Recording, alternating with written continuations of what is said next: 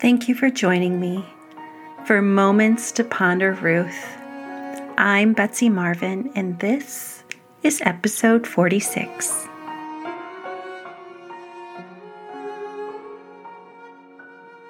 Then Naomi heard in Moab that the Lord had blessed his people in Judah by giving them good crops again. So Naomi and her daughters in law got ready to leave Moab to return to her homeland. With her two daughters in law, she set out from the place where she had been living, and they took the road that would lead them back to Judah. But on the way, Naomi said to her two daughters in law, Go back to your mother's homes, and may the Lord reward you for your kindness to your husbands and to me. May the Lord bless you with the security of another marriage. Then she kissed them goodbye, and they all broke down and wept. No, they said, we want to go with you to your people. But Naomi replied, Why should you go on with me? Can I still give birth to other sons who could grow up to be your husbands? No, my daughters, return to your parents' homes, for I am too old to marry again. And even if it were possible and I were to get married tonight and bear sons, then what? Would you wait for them to grow up and refuse to marry someone else? No, of course not, my daughters. Things are far more bitter for me than for you, because the Lord Himself has raised His fist against me and again they wept together. And Orpah kissed her mother in law goodbye. But Ruth clung tightly to Naomi. Look, Naomi said to her, Your, your sister in law has gone back to her people and to her gods. You should do the same. Ruth 1 6 through 15.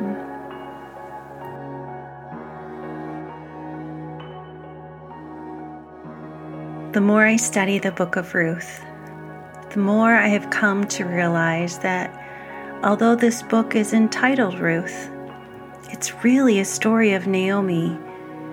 As we move through this series, I think you'll come to agree with me. Our verses today begin the shift of the story. Naomi has heard that life in Judah has changed, and God has blessed Bethlehem with crops renewing the house of bread that it is. So she, along with Ruth and Orpah, set out from their home in Moab to return to Judah. In one verse, life completely changed for this little family of women. One commentary shares the view that when Naomi heard of God's blessing, she wanted to be a part of it. She could have stayed in Moab and wished her life was different but she chose to move back to where God was at work. Bethlehem would be different from when she left, but it was still home. Drained of all that had given her life meaning, her husband and sons, she held on to the hope that returning to her hometown would at least be a better place to live out her last days. I like this idea of hope but I'm not sure that's what motivated her. In the patriarchal society of that time, Ruth and Orpah had become part of Elimelech's family when they married his sons, even though Elimelech had died years before. This bound them to Naomi more than to their own families. But from our verses today, we can see that Naomi seeks to change this. She is determined to spare them from the empty life they would have in Bethlehem. It's interesting that she waited until they were on the road to bring up the idea that the girls return to their hometown. It's almost as if she didn't want them to be in a place where they could persuade her to stay. She wants to emancipate them, free them to pursue new futures. This sacrificial act of compassion is more than we can truly understand today in our culture. To let them go would lead to a life alone, without help, without companionship. Yet she puts their futures ahead of her own. The pros of them returning to Moab far outweigh the cons of Bethlehem.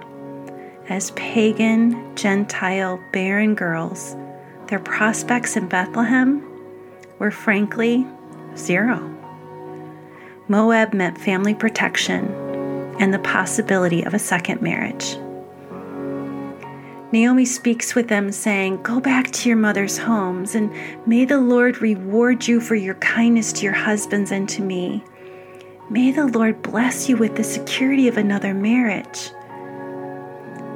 As she says this, they all weep together, and the girls insist on going with her. This small part of a sentence shows us the deep love the girls have developed for their mother in law. Naomi does mean pleasant, and I get the impression that she had been a loving mother in law she had cared for them as they navigated their infertility and the loss of their husbands. These three women had bonded through their pain and loss and become a family. Naomi pushes them harder. Why should you go with me? Can I still give birth to other sons who could grow up to be your husbands? No, my daughters, return to your parents' homes, for I am too old to marry again and even if it were possible and I were to get married tonight and bear sons, then what? Would you wait for them to grow up and refuse to marry someone else? Naomi isn't testing their loyalty. She's pushing them toward a future. In Bethlehem, they were sure to outlive her and would live a life of a refugee in a foreign land. This is something Naomi completely understands, and she does not desire that life for them. These verses are our first hint at the Levirate law that stated that a widow without children was to be married to the next son in the family in order to maintain the family line. We'll go deeper into this law later. In Carolyn Custis James' commentary, she calls Naomi a female Job. As catastrophes and loss plague her, it seems as if God has forgotten her, just as it seemed for Job. In verse 13, Naomi says, Things are far more bitter for me than for you, because the Lord Himself has raised His fist against me. This is a strong statement, but she's speaking from her heart. She is connecting her life experience with God, saying that He is the source of her trouble because she knows he could have stopped them. Rather than criticize her for her hurt, let's notice that Job moment right here. She's lamenting, just as Job did when he stated in chapter 16 of Job Yahweh has made me his target, his archers surround me. Or in chapter 27 when he says, The Almighty has made me taste bitterness of the soul. Both Job and Naomi were suffering, and they show us what it looks like to be honest with God. I get it. Maybe you do too. That moment when you just don't understand and wonder what God is up to. It's so hard to put the God of love together with the God who sees our suffering and lets it happen. We want to know why, just as they did. As Naomi wrestles with God, angry at her lot in life at that moment, we can see that she hasn't lost all faith in him. She is trusting him for the lives of her daughters, just not for herself. At this point, Orpah decides to return to Moab and her family, but Ruth clings to Naomi. Each girl had a choice to make, and yes, they chose differently but they both showed loyalty in a different way. One, loyalty through obedience. We don't know what happened to Orpah, but some Jewish traditions say that she went on to have four sons, one of whom was Goliath. There's no way to know if that's true, but it's an interesting twist. Look, Naomi said to Ruth, Your sister in law has gone back to her people and to her gods. You should do the same. This is the third push. Not because Naomi doesn't want Ruth with her, but because she wants more for her. Have you ever found yourself in this kind of situation? On your own road to Bethlehem, trying to keep others from going down with you, so to speak?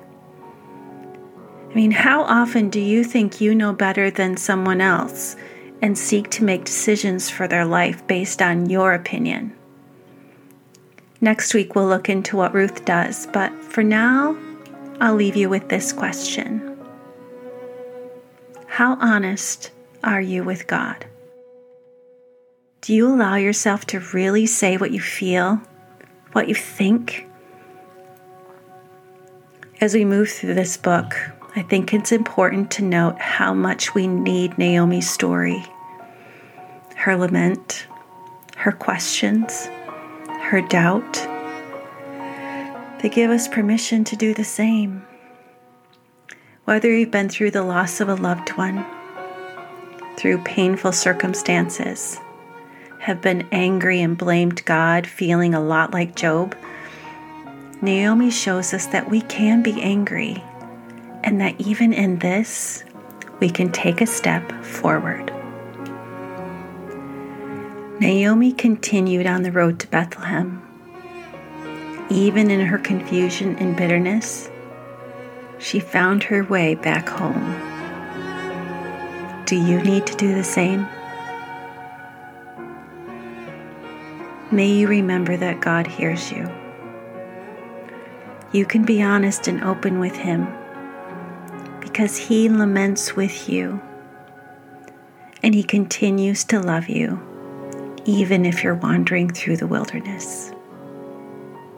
Amen.